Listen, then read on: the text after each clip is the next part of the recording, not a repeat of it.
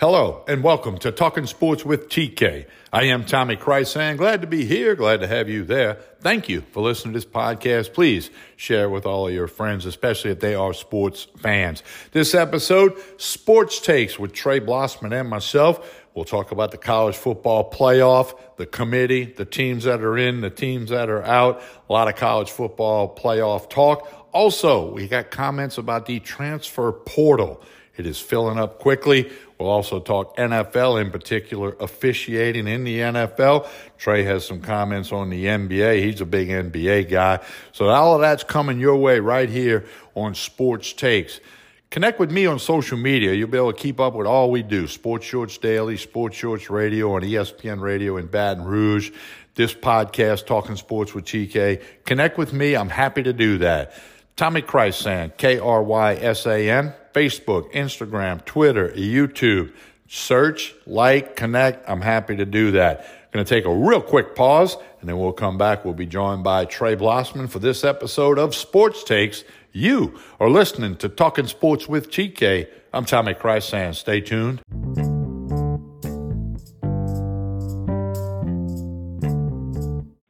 We continue with Talking Sports with TK. I am Tommy Krysan, about to be joined by Trey Blossman for an episode of Sports Takes, and we got plenty of hot takes for you today. Lots of topics. We're going to have some fun with it. Please share this podcast with all your friends who are sports fans. Trey Blossman, good afternoon. How are you? Doing fine, Tommy. Thank you. I'm doing well too. We roll into the month of December and lots of sports stuff going on, but obviously we got to start with what's been the topic since uh, late Sunday morning. The college football playoff. The four teams are announced.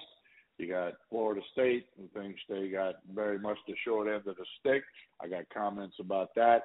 And it goes back to the, one of the oldest sayings in Hollywood or show business or marketing uh, is, I don't care what you say about me, just say something.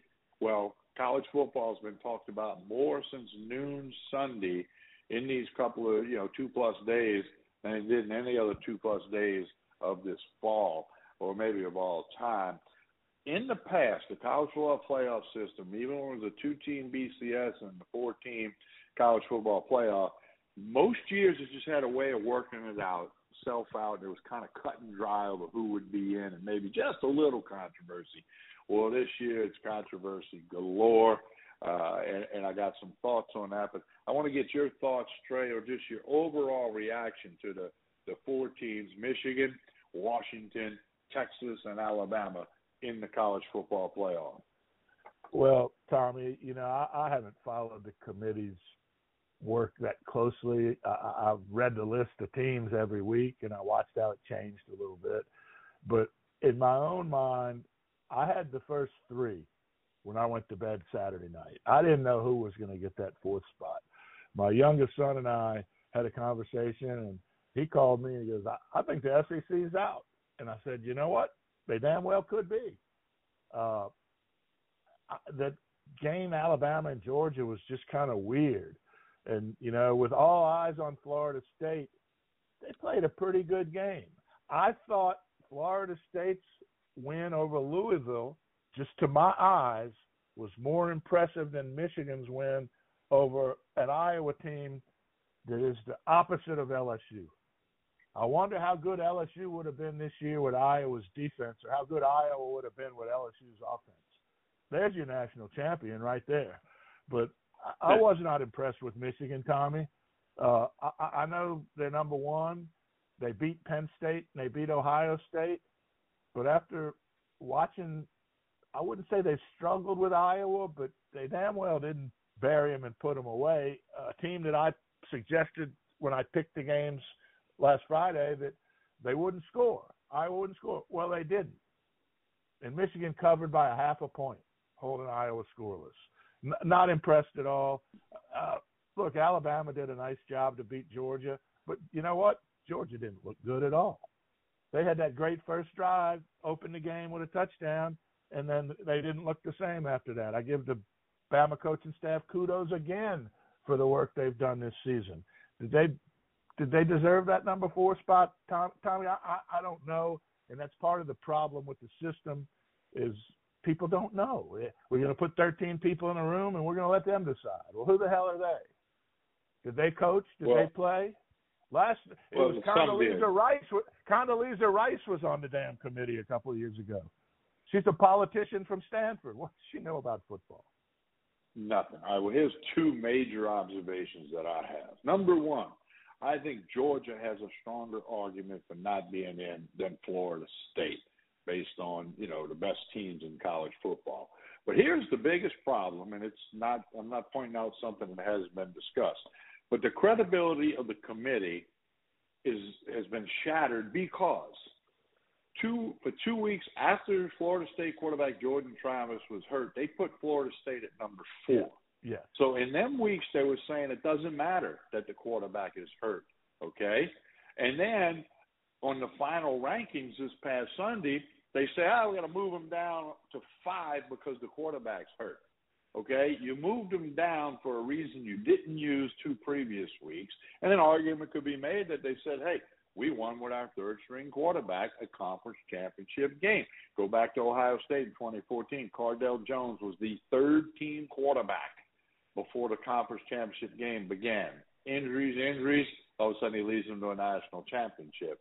So I feel for Florida State, although I think that the teams that are in deserve to be in because what it really means now is the Alabama Georgia win winner was in no matter what else happened. Now, had Texas lost to Oklahoma State, Florida State would be in, but Texas didn't lose, and you had to put Texas ahead of Alabama because of head-to-head competition. That's a no-brainer. Agreed. So the Agreed. the committee is, you know, they they made a fool out of themselves by using a reason this past Sunday that they ignored the previous two weeks. And that's where their credibility goes right out the damn window. And then they kept falling back. Well, next year there'll be 12 teams. It'll be easier. Well, no, it won't because he'll be the controversy next year. The next year's controversy is which four teams get the bye. Okay, you're to have 12 teams. The top four are to get a bye.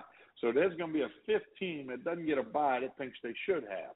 And then there's to be a 13th team that doesn't get in the top 12 that thinks they should have. Well, we see it in March Madness that 60 19 gets mad, the first four out, whatever college baseball, that 60-15 that doesn't get in the chance for Omaha. They can, you know, holler, kick, and scream. But it's easier to tell the 60-15, ah, you know, tough luck, than it is Florida State, who this, this is the other part, and I know I'm rambling, but I'll let you talk in a minute.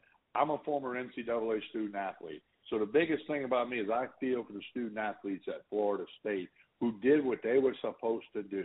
Won every football game that they lined up to play and won their conference championship in a Power Five conference, albeit that conference was down a little bit, and they got hurt for the fact that the Pac-12 became a better conference in its swan song. So I feel for the athletes and, of course, the coaches and the support staff. But being a former NCAA student athlete, college baseball player, I feel for those guys who got wronged. And then probably the icing on the cake is Jordan Travis tweeted out – I wish I would have broke my leg three or yeah. four year, weeks earlier, so that so people would know how good of a football team this really is. You know, led by their defense, which I think is ranked number five in the nation. So, you know, we we can beat a dead horse to death if we want, like Curley Hallman would say, or you can just say, you know what, Florida State, life ain't fair sometimes.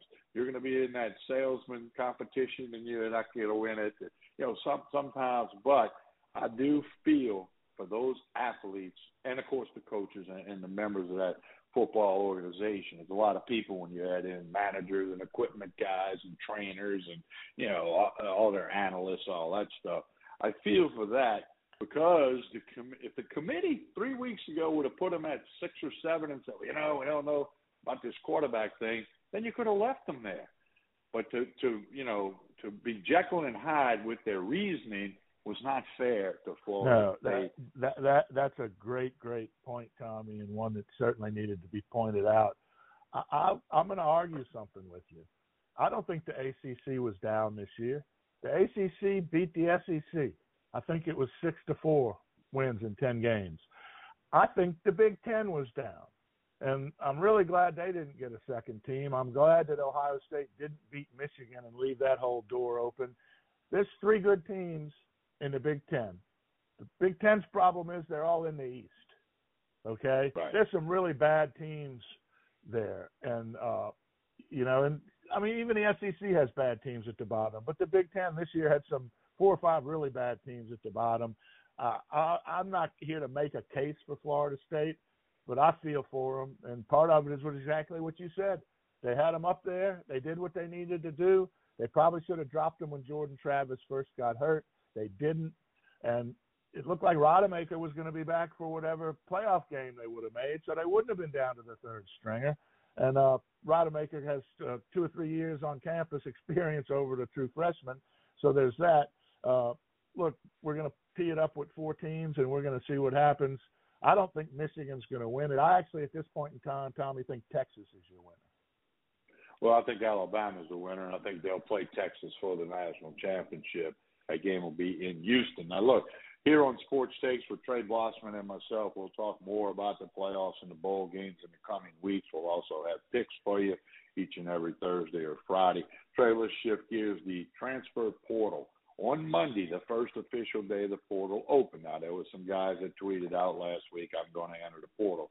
But on the first official day, which was Monday the 4th, you had 1,080 Division One players enter officially enter the transfer portal. Only three from LSU, but you had 1,080 enter the portal.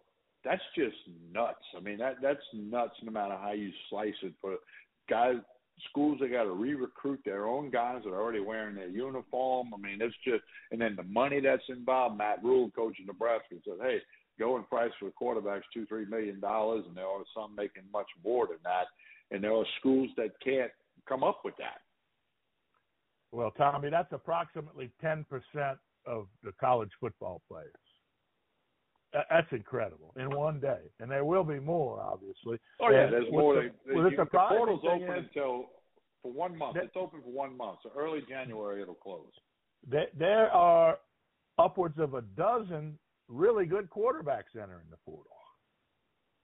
It's for money, so they can make. If you look at everyone that entered the portal, it's because they want they they either weren't getting a lot of money or maybe getting very little, and they are going to go see what they can make. They're going to go bargain like a free agent, and if it don't work out, they might try to go back to where they were. That's one thing about the portal: you can return to the school you played for if you know it, it's free agency you know, with very few rules. Yeah, right. As we've talked about before, it's a wild, wild west out there. Uh, well, it's going to be interesting to see what happens. I know uh, LSU people are wondering if they're going to sign a quarterback or bring in a quarterback through the portal. I'm indifferent towards that. If it was the right guy, I think that's good. Uh, the the kid Grayson McCall from Coastal Carolina, I think flies well under radar and is a really good quarterback and Kurtis Rourke from Ohio, whose brother Nate will be activated today, if he hadn't been already, by Jacksonville from the practice squad to become their backup now that Trevor's out for a while. Uh, the Rourke kids can play. I watched the older brother Nate play as a rookie in the Canadian Football League the summer of 2022.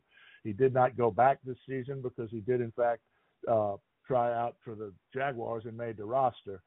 Uh, but I uh, I'm curious to see what happens, particularly with the quarterbacks. But look, LSU's position of need, obviously defensive back and defensive lineman. Uh, Texas A&M's defensive line coach has taken the offense, uh, defensive coordinator position at Syracuse. I think that A&M is going to lose some kids. They got a couple of good kids from Louisiana on that D line. I'd like to see if we can't get both of those kids in. I know one of them was on campus a couple of weeks ago. So uh, we'll see how that shakes out for LSU and everybody else, Tom. All right, real quickly, and then we'll shift to the NFL. I heard today that uh, the Florida Gators will hire a new defensive line coach, and that would be Ed Orgeron. Wow. I heard that today. It's not been announced by Florida. And then one last thing. You got four finalists for the Heisman Trophy, and it's a joke that Marvin Harrison Jr. It is a total games. joke. It's a total. He's got. Joke. He's not even the best yeah. receiver in the country. There's two games no, he had 30 no. yards or less receiving. But the three quarterbacks who are going to the Heisman Trophy, uh, the votes are all in. The, the award will be given out Saturday night. I think Jayden Daniels of LSU wins, but Jayden Daniels Michael Penix Jr. and Bo Nix, those three quarterbacks, finalists for the Heisman, all came from the transfer portal. So that's another thing people are thinking about. Penix had been at Indiana, Bo Nix had been at Auburn, and obviously Daniels had been at Arizona State. Trey Blossman, as we continue on this episode of Sports Takes, and once again, we encourage folks to share this podcast. Please do that; it helps out.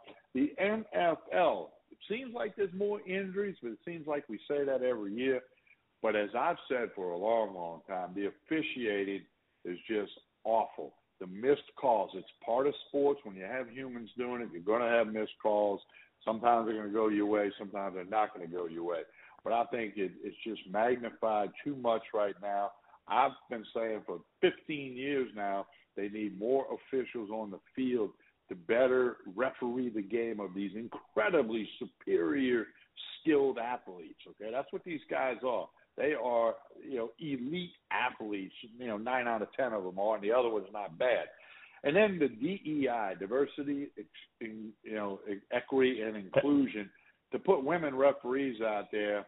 Okay, I'm not being sexist, but they, if a, if that 55 year old insurance salesman who lifts weights and is in good shape can't keep up with these athletes, a female can't. I'm just, and again, not a sexist comment. I'm just being real. Well, Tommy, it's you know I remember it wasn't five or six years ago. I was watching a MAC college football game. I love MACtion, and the headlinesman was a woman, and I was shocked. And now on any given NFL game, there's two women on the crew, and that was it's only five years later. It's happened so quickly. There's absolutely no reason for it, other than politicalism, woke, like you told me off air, woke. It's wokeism. It, it, it doesn't serve any purpose whatsoever. Has there ever been a group of women to appeal to the NFL to hire women officials? I, I've never heard of that. Have you ever heard of that? Never. Well, no, and then the, I mean, happen. how many? How many? I'd like to know how many college. I don't care what division. How many college female referees are there? Total number. I'd like to know that number. I don't know if it's ten or it's five hundred. I don't know. But then if it's if it's a low number, then how are any of those you know climbing the ladder to the NFL? And I'm hoping they're not putting a woman on the field in the NFL that has never refereed, you know, beyond a high school game or a little league game or something. But anyway, and look, I, I, legendary LSU baseball coach Skip Bertman always told me, he said, TK, you know, it goes like this. Sometimes that ball that's one inch off the plate outside that ump calls it a ball, it can change the game or if the ump calls out a strike to your benefit, it can change the game. Or calls in football, I'm not saying it costs anybody to win or lose, but it can change the game. It can well, change Tommy, the path it obviously lost Kansas City a shot in a game. Yeah, well, and they might have fumbled on the next play, but well, but they, they may well you, have, but they would have had a first and ten at the 12-yard line with 46 seconds left, needing a touchdown and a two-point conversion to send the game into overtime, and they have Patrick Mahomes chances for that happening were pretty good. They were taken away by the second worst blatant miss pass interference call I've ever seen. And the worst was, yeah, was the Saints fans. The Saints fans all know the worst. yeah. All right, Trey. As we wrap this episode of Sports Takes Up, a couple of closing comments from you, as we like to do, about the NBA, the in-season tournament, and anything else you might have on the NBA. Well, Tommy, by any measure, and we hadn't even gotten to the semifinals yet in Vegas, which come later in the week. Uh, it's been a big success. The problem is, very few people knew what the hell was going on with it, how it was structured, uh, uh, how do you schedule games within a regular schedule that are part of a tournament. Uh, but I think it's been a success. I think it's something that we'll see moving forward. And hey, the Pelicans are in the semifinals and playing pretty well, so that's exciting you told me about an interesting promotion that they're doing to give away a million dollars to some fans. I think that's fabulous. However, I never heard about that until you told me about that. And that that's a problem. If you're going to give away a million dollars, everybody in New Orleans ought to be knowing that you're getting ready to give away a million dollars. Yeah, well, especially well, I'm sure the people who registered for that in in-season tournament game um, uh, know about it. They but yeah, maybe it. more people more people would have went to the game. Maybe had they known they had a chance to sign up to win ten thousand dollars. Sure, sure. Yeah. All right, Trey. I appreciated uh, your time as always. Um, we're gonna have another episode of your picks where you're doing outstanding in college and NFL later this week. Anthony Gallo and I'll have picks. It's all a part of talking sports with TK. Please share this podcast. Check us out, available on all the major platforms. Trey, this has been a good episode of Sports Takes, and you have a good day. Thank you, Tommy.